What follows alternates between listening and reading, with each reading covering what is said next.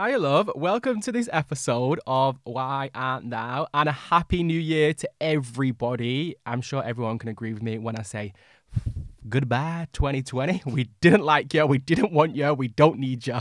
Peace out. A-town. So, today in the studio, I'm blessed with a returning guest, the phenomenal, the talented, the beautiful, the intelligent Leo. Welcome back.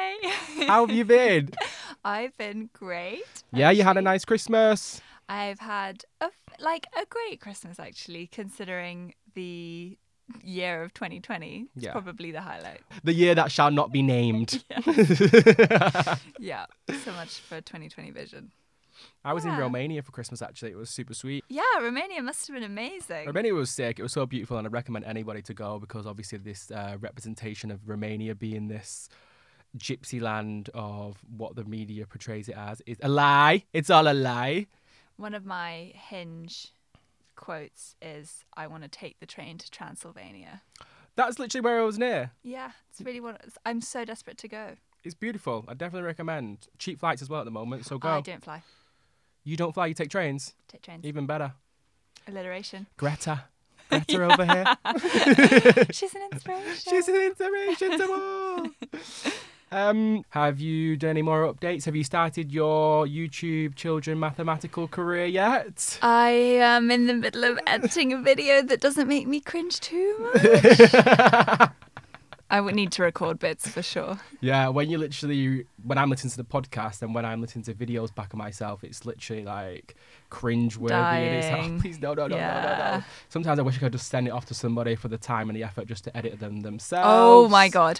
It's crazy because for 5 minutes of footage, you have to record over an hour, and then to edit it, it takes like 2 hours. I mean, the time involved is just crazy. It's just mad. It's like Pippa was saying on the last episode, she recorded a short film that's 10 minutes long, and it took them like 24 hours to record just a 10-minute film. Yeah. Absolute madness. So let's just not waste any time, and I'm going to drop the theme tune if you want.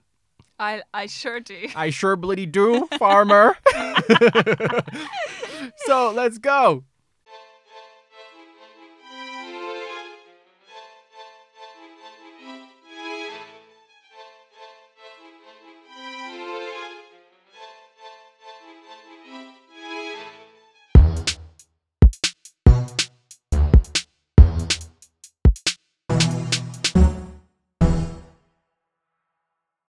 So you know what, actually, because we're in 2021 now, I did reflect on 2020 and was just thinking what a waste of a year it was. And it was the year when I was like, you know what, I'm going to sort my CV out. I'm going to sort my LinkedIn out. I'm going to apply for jobs. This is going to be the year that I get a career job. Obviously, never happened because of the China virus. What did you do that for? Oh, two things. I was like, oh, wouldn't refer to it as that. Then I realised you were mocking Donald Trump, so then it kind of, made it all right, yeah. It made it all right. I was definitely not being racist. Jesus Christ. This is like, whoa.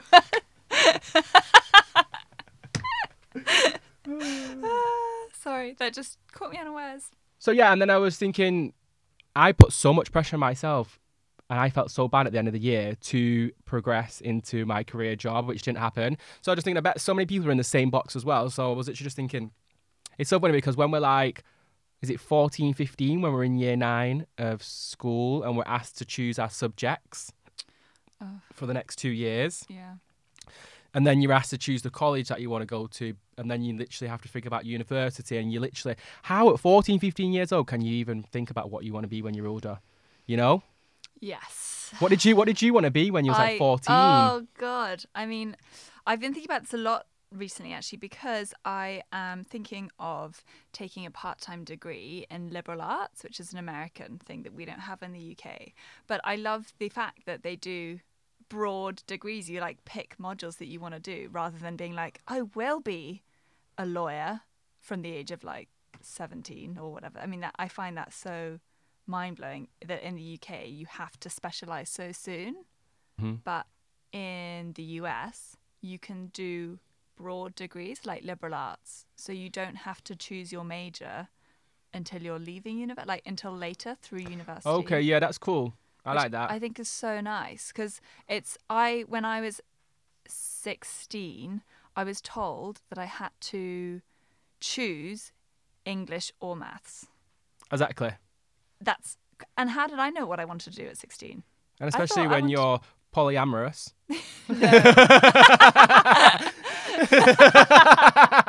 I've not made it there yet. No. Very much not quite. Is it? I'm dying. Sorry, I'm dying. What is it? Not polyamorous, what is it? Polymath? Polymath, sorry.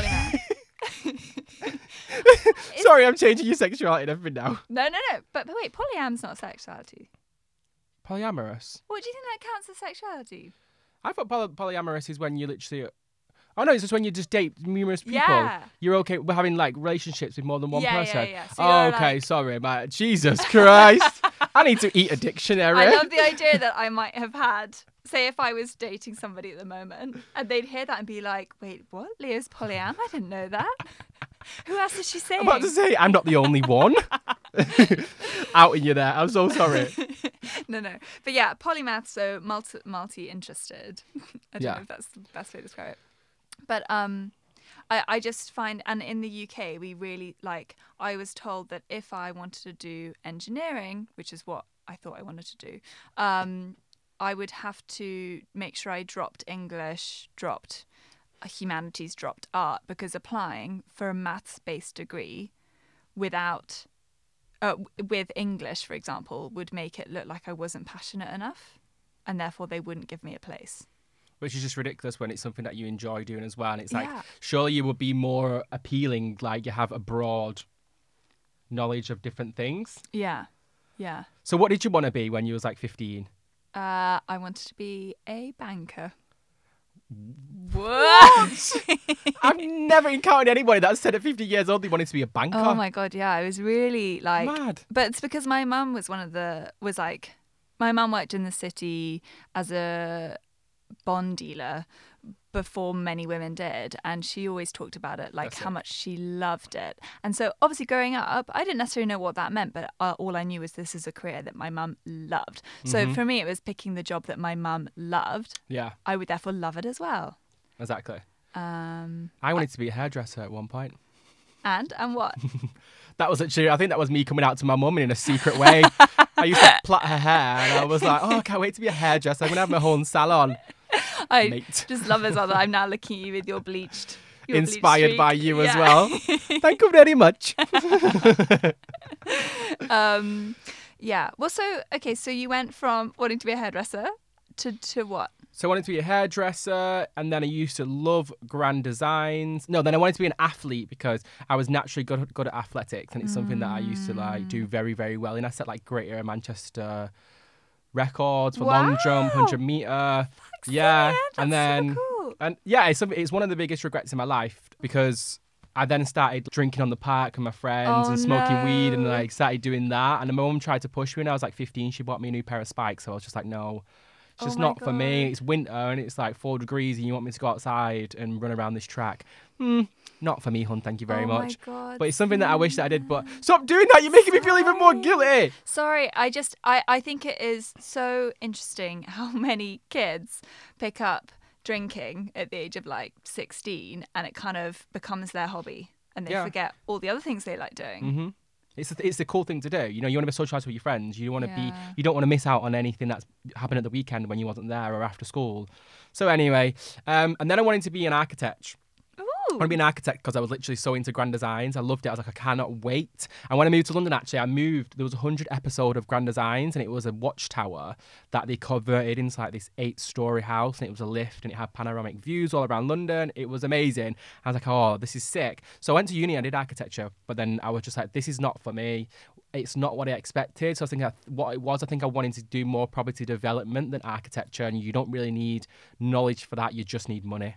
Hang on a second. So you did go study architecture? I did architecture for half a year and then I changed my degree course to events management.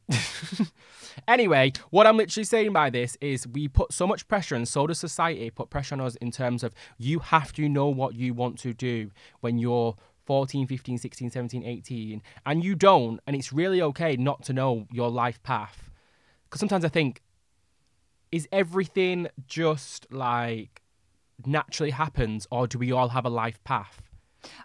Oh, I don't think we all have a life path. You know? I think no. Because I'm a strong believer that everything happens for a reason, which isn't that like a way of like a life path will sort you out, or just everything around you will happen when it's... I like to think, I understand everything happens for a reason is a nice thing, but I also like to think that as people, stuff goes wrong all the time. You can't avoid that. And the best part about stuff going wrong is how you react to it and how it puts you on a new path. Exactly. I mean, I dropped out of uni, which is why I was like, oh my God, no way. I think it's cool that you went off to do architecture and then when you got there you changed your mind. I had sort of similar ideas with having got to university, where I wasn't sure if actually I did want to be an engineer after all. And later I dropped out, plus also had already been working as an accountant because I was on my banker career path, which I then came off quite quickly. So how come you never went to uni to be an accountant, though? How come you never did that? Because I was told that if you want to work in finance, you just need to have a background in maths. Engineering would be sufficient. You don't actually need to go and do a financial kind of degree. When I dropped out of uni, I knew I didn't want to be wearing a suit. I knew I didn't want to have that sort of corporate style job. And I knew I definitely didn't want to work in finance anymore. But I didn't have a degree. And I think that's another problem in this country, is that we've got to the point where you need a degree for jobs that should not need degrees. Yeah. And it's inflating quicker and quicker. And like people now feel like they have to go to university just to get a degree. It doesn't even matter what it's in anymore, just so that they have a chance of getting a job afterwards. I mean, I'm sure it's going to be even worse after COVID. Well, this is the big worry right now, because a lot of students that have just graduated this year and saying like there's literally no jobs available for them, and now they're really worried that next year, when the next set of graduates do graduate, they're going to be priority choice over them. So now that everyone's worrying about that, but it's like, trust me, I graduated 7 years ago. Still ain't a job for me, mate. you know? Yeah, and I never graduated. So yeah, but you have a job that you really enjoy, right? I do. I love my job. But it's also just good to acknowledge, you know, people like Vera Wang. She didn't actually start her fashion label until she was 40-something. She basically worked at Vogue for 15 years. She was established there, and then she got engaged and she went to look for a wedding dress, and she realised that there wasn't a lot of wedding dresses out there that she was interested in. So then she just decided to start her own fashion label. And then Jeff, what's he called? Jeff Bezos. I much prefer calling him Jeff Bozo. Oh my God. We'll say Jeff Bozo. He didn't like think of Amazon until he was like 31. So this is another thing. You know how there's like a lot of pressure of like, oh, these are the 30 under 30. Like, oh, you have to have like set up a business by the time you're 23. And like, do you know what I mean? Like people have kind of assumed that you have to be really successful when you're young to be impressive. Yeah. But actually there are so many people who do stuff later. And I think actually you have more experience. Yeah. It makes a lot more sense. Like one of the guys that started Dishoom, I think he'd been a consultant until he was in his 40s. And then he was like, I'm going to open a restaurant. Massive career changes. That's what a lot of people have done. And I think that's completely fine. I think that's probably the direction that I will be going in. And a lot of people go in. And that's literally life. I think that's the reality of life. Yeah. Well, also I don't know. Do you know what the retirement age is off the top of your head? No, because it's gone up. Isn't it like 68? Yeah, right. Okay, so if it's 68, that's like 50 years of working. Do you want to do the same job for 50 years? 50 years, you know? That's like at least 3 or 4 careers. You could do at least 20 degrees in there, really. You could just go to university 20 times. Yeah. Imagine. How cute is this, though? So a lady called Giuseppe Paterno in Italy became the oldest graduate at the age of 96. I want to be that. Yeah, she graduated in philosophy from University of Palermo in Sicily. Yeah, which I went in February. Was absolutely beautiful. You definitely need to go. So I'm just saying, don't put pressure on yourself. Everything will work itself out. Just have faith in what you do and know you're great. Know your knowledge. Know where you thrive in, and just stick to that. Can I tell you one of my faves? Do you remember? Did you ever watch Desperate Housewives? Yeah. Do you remember Karen McCluskey, Mrs. McCluskey? The old lady? Yeah. Yeah. Okay, so. The old annoying lady? Yes. The nosy bitch. Okay, so she was married to a psychiatrist And she had two sons, and she was a housewife for most of her life. And then she got divorced in 1980.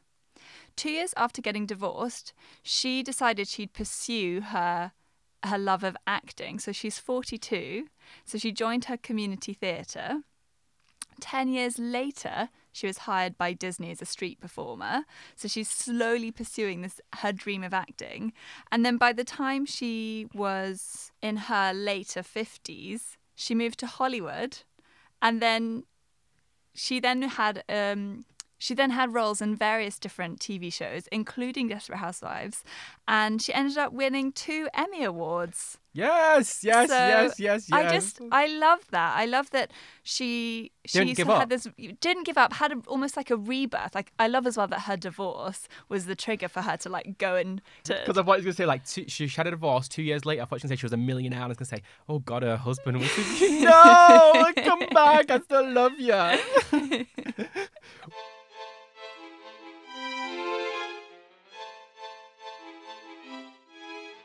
This is sometimes a sensitive podcast, so I think it's good to bring into light some good news.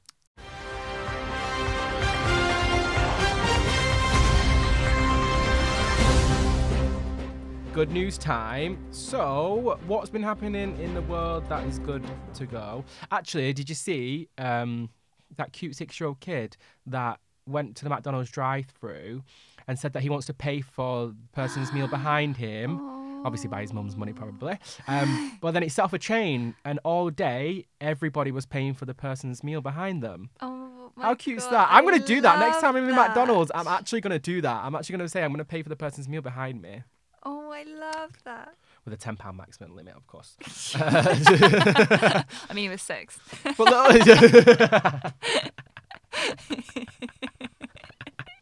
Little things like that. Arcanas. How do you say it? Arcanas. What? I have no idea what you're trying to say. Arcanas. Arkansas. That place. Basically, a school has installed solar panels anyway to save millions on energy, and the money that they've saved on the energy, they're hiring the wages of the staff. Oh, this is in America. This is in America. Yeah. Oh, that's so nice. So we can say "oh" to America for once, instead of saying "fucking hell." Some good news out of the US. Yeah, finally, it's about time. Well, there was Biden, which was good news as well. Jeff Bozo. Yes, as he shall forever be named. As much as he angered me, obviously, all the way through COVID, when he got richer and richer and refused to donate any of his money at first. Yeah. But now he's actually donated $791 million. It's very specific. Yeah, specific numbers here. $791 million, 100,062. So, yeah, he's donated $791 million in grant money. To large environmental organisations that focus on restoring forests, wildlife, cutting carbon emission. So, yeah, it's going to go to United States and Canada, as well as Northwest India, and helping to cut Delhi's air pollution, which I think is absolutely amazing. But, I mean, he has the money where he can dish that out, and he's in real life. And also, like, I don't know, how environmental is the way he's made his money? That was exactly what I was about to say. How environmentally friendly is Amazon with its slave-like conditions, which I've already spoke about anyway. I think it's like episode 2. Packaging, and I'm sure like all of the vehicles are petrol, and I'm sure. Yeah. But like the damage has been done from what he's done. I mean, the size of the boxes that they give you for the size of the products that you buy is absolutely ridiculous, but like it's all recyclable now, which is one good thing. Mm-hmm. Like, you know, I because I've not ordered from ASOS in ages, and I just realized that their packaging has also become recyclable, the plastic, because I was like, fast fashion brands are literally so bad. But at least they're doing like something. I know it's like not perfect, but you still have to give the credit, like the changing. Yeah, that wasn't wasn't an agreement or anything like that. I'm not gonna give them like any gold stars. Yeah. Okay. Fair enough. Let me see what I can impress you else with. Okay. Neil Heritage, which was a man who lost both of his legs in a suicide bombing in 2004. He's just been the first person to complete a triathlon where he skied and he rowed across the Atlantic Ocean, which is also amazing. And have you heard about the app Too Good to Go? Yes, I have actually. Yeah, you have it. I love it. Yeah. Yeah, it's so cool. So this is an app which everybody should download, and it's basically where companies and restaurants, they've got surplus food, and they put a time from which they know that they're unlikely to sell it. So like an hour before they're closing, they'll be like, okay, realistically, an hour before closing, all the sandwiches that are left, we probably won't really sell them. So you can come and get them for cheap. For like a third of the price. Yeah. It's amazing. I think it's available in 16 countries. UK is one of them. It's got over like 24 million people already. It's amazing. It's helped the food waste in the world. So Too Good To Go. Mm-hmm. Download it, check it out. Mm-hmm. Use code Simeon and Leo to get 10% off. So, you know, in Portugal also, they decriminalised all the drugs. Wait, what? When did this happen? Did you not know? I missed this. Leo's like, right move, Portugal. No. But what that has done is it successfully reduced the amount of overdoses and deaths by 90%. Amazing. That's sick, isn't it? Because that's like, you know, my mum always tells us that if you're doing, like, there are awful stories where kids are doing something like they're too drunk or they're taking drugs, and then one of them passes out or has like overdosed, and because they know they're doing something they're not supposed to, they don't tell anybody, and so you're more likely then to die, not get the help that you need. Like Warehouse Project in Manchester is like a rave club, and first of all, they wouldn't supply you, they said the tap water in the toilets is not drinking water. You had to go and buy a bottle of water every single time. There was like no medical care, and then people started dying. So then they put in like this medical care team that would walk around all the time, and there was things on the wall that they said, like, if you're not feeling well or you feel like you've taken too many drugs, just speak to a medical advisor. You're not going to be chucked out. That's amazing. We'll look after you. And then they finally put like taps in the wall where you can have drinking water. But it's like, it shouldn't also take for people to die. No, exactly. For those things to change, which is a really annoying thing. Yeah. What do you have? Yeah, so my favourite thing that's just happened is Marcus Rashford has just launched his initiative to get underprivileged children better access to books, which I think is super cool because I love reading. But he didn't start reading until he was 17, and it's completely changed his outlook, his mentality. That's what he said.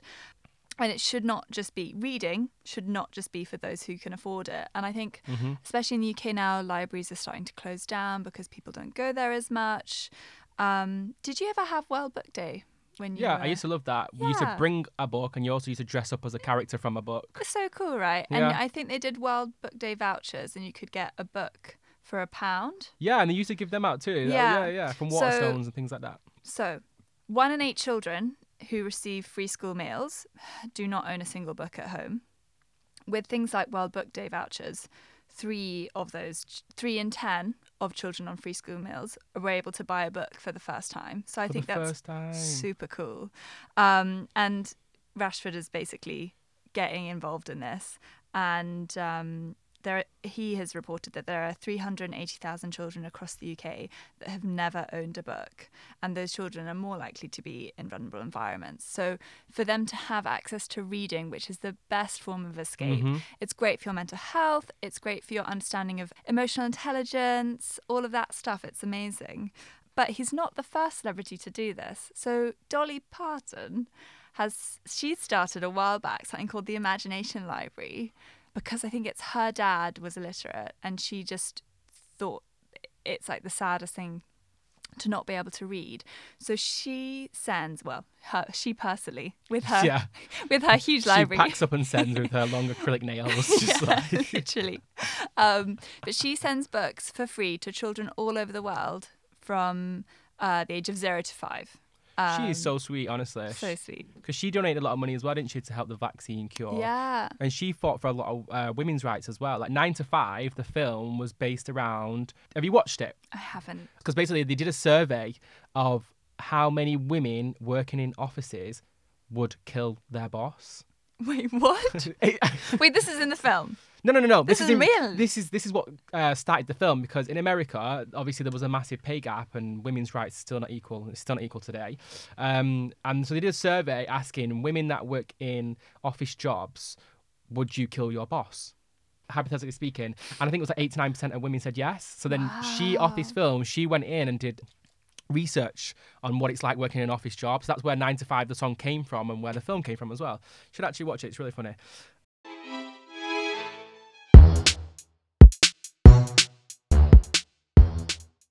So let's move on to, because that just reminded me then, when you said Marcus, he's absolute babe, because he just got awarded, he's on the honours list for the Queen. And then a couple of months ago, Skepta and Getz released a song called IC3. And in it, Skepta says, the Queen offered me an MBE, but I said no, raised my fist and went home. Right? As well as Getz saying, don't tell me to go back to my own country when the Queen sits there on a throne in stolen jewels.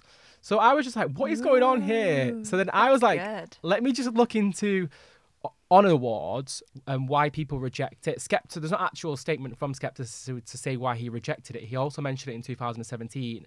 But then I was just looking at other people that had also rejected an MBE. Mm.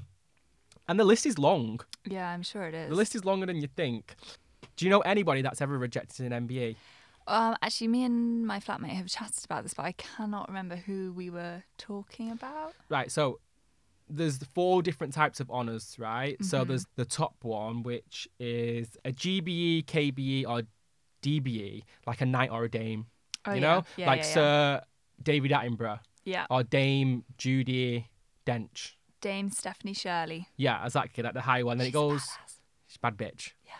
So that one is like a knight or dame of the most excellent order of the British Empire. Then you have a CBE, which is commander of the most excellent order of the British Empire, OBE, which is officer, and then MBE, which is member of the most excellent order of the British Empire, right? And it angers me, like, when I hear things like that, because like Great Britain, I do not consider Britain great anymore. Make right? Britain great again. Is that you? Okay. I'm kidding. I don't. Do your best Donald Trump accent. What? Do your best Donald Trump accent. Try and say I that can't. In a Donald Trump accent. I can't. But yeah, calling it the British Empire is problematic. Yeah, and even the word empire, you know, for me that just like indicates like power. It just reminds me of like slavery. Reminds me of like the 1,000 women that have been raped, the 1,000 men that have literally, you know, have been brutalized by this country, the colonialism that's been fucking caused by this country. So, which is actually interesting, which brings me on to who, do you know, have you ever read George the Poet? I love him. He's amazing, isn't he? He's amazing. A breath of fresh air. So George the Poet has his own podcast called, George's podcast, is it? Yeah, I think that's what it's called. Yeah. And episode 18, his last episode so far, he even says he was offered an MBE by the Queen and he rejected it. So he's a black London-born poet who's from Ugandan heritage. And he says, although a lot of my podcast is fiction, it is a fact that in May 2019, I turned down an MBE due to the colonial trauma inflicted on the children of Africa. The gesture is deeply appreciated, but the wording is not. It will remain unacceptable to me until Britain takes institutional measures to redress the intergenerational disruption brought to millions as a result of her colonial exploits. I have no issue with other black people who have accepted this title. He goes on to say more as well, and it's really important words, so listen to it. Have you heard George's podcast, episode 18, which is also a really amazing fact. But then you have Vivian Westwood is actually a dame. Yes, she is. But then you have people like OBEs, like David Beckham. Then you have J.K. Rowling. Okay, and this is where I'm going to, because I think she should be stripped of an OBE title. In regards to her, like, literally disgusting and transphobic views. Yeah. And funnily enough, actually, the human rights group actually asked for their award back from her. Really? After she publicly tweeted all those transphobic tweets. Yeah, her essay, actually. Yeah, they asked for her human rights award back. I wonder what... I would love to have known what she'd said in response to them saying, like, give us back. I think she would just give it them. She has millions. She clearly doesn't not give a shit. And I think a lot of more people need to follow on their suit as well, completely. Mm. It's really funny, actually, because Labour, it's a very conservative award, the honours. Ministers are the ones that come up with the list. They give it to the Queen and then, like, they invite people. But Labour, bloody Tony Blair, one all right thing he did, they got rid of the honours. And then David Cameron brought it back. Wait, really? Yeah. Oh, I didn't know that. Yeah, I didn't know as well. I was looking at it, I was like, wait, Tony Blair, they got rid of it, and then David Cameron brought it back, yeah. So John Lennon, he returned his in 1969. say... wow, really early. Yeah. I'm returning my MBE as a protest against Britain's involvement in the Nigeria Biafra, against our support of America in Vietnam, and against cold turkey slipping down the charts. With love, John Lennon. That's amazing. But so I think it's interesting because I think it's really cool if you use it as a political statement, turning it down. But I also wonder, like, how can it help you if you're making progress for a cause that needs as much attention as it can get?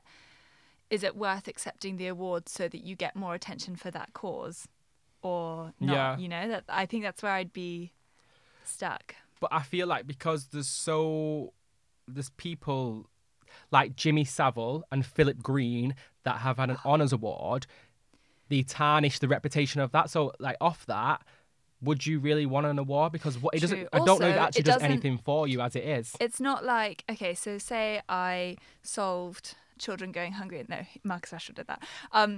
He's getting the award rather than the cause. It's the cause that needs the attention, not the person. It's a bit not self-congratulatory, but like you're getting all of the... I think it was Stephen Hawking. So he turned down the award because they had reduced the amount of funding that went to the science industry that year. Oh, great. So like he turned it down. So like exactly what you say, it's really good. A lot of these awards go to a lot of people that are head of charities rather than actual donating some money to the charity or helping that cause. So you're completely right. Like, what does it really achieve? Yeah. But yet again, a lot of people love status. Yes. You know, people. Someone said that they wouldn't take it because of the racism of Britain, but the only reason they would take it because it might help them get a restaurant reservation. Like, you know what I mean? Priorities. If you was offered an MBE or an honours, what would your reaction be? I'd be like George. I'd stand with the people that rejected it. Yeah. Yeah, I think I would as well. Like, for me, I would just be like, no. Yeah, I don't want something from the British Empire in my name. No. Don't need it. You sure you don't need that Dame Leo? Dame Leo, the polyamorous queen. No, polyamorous. I'm just kidding.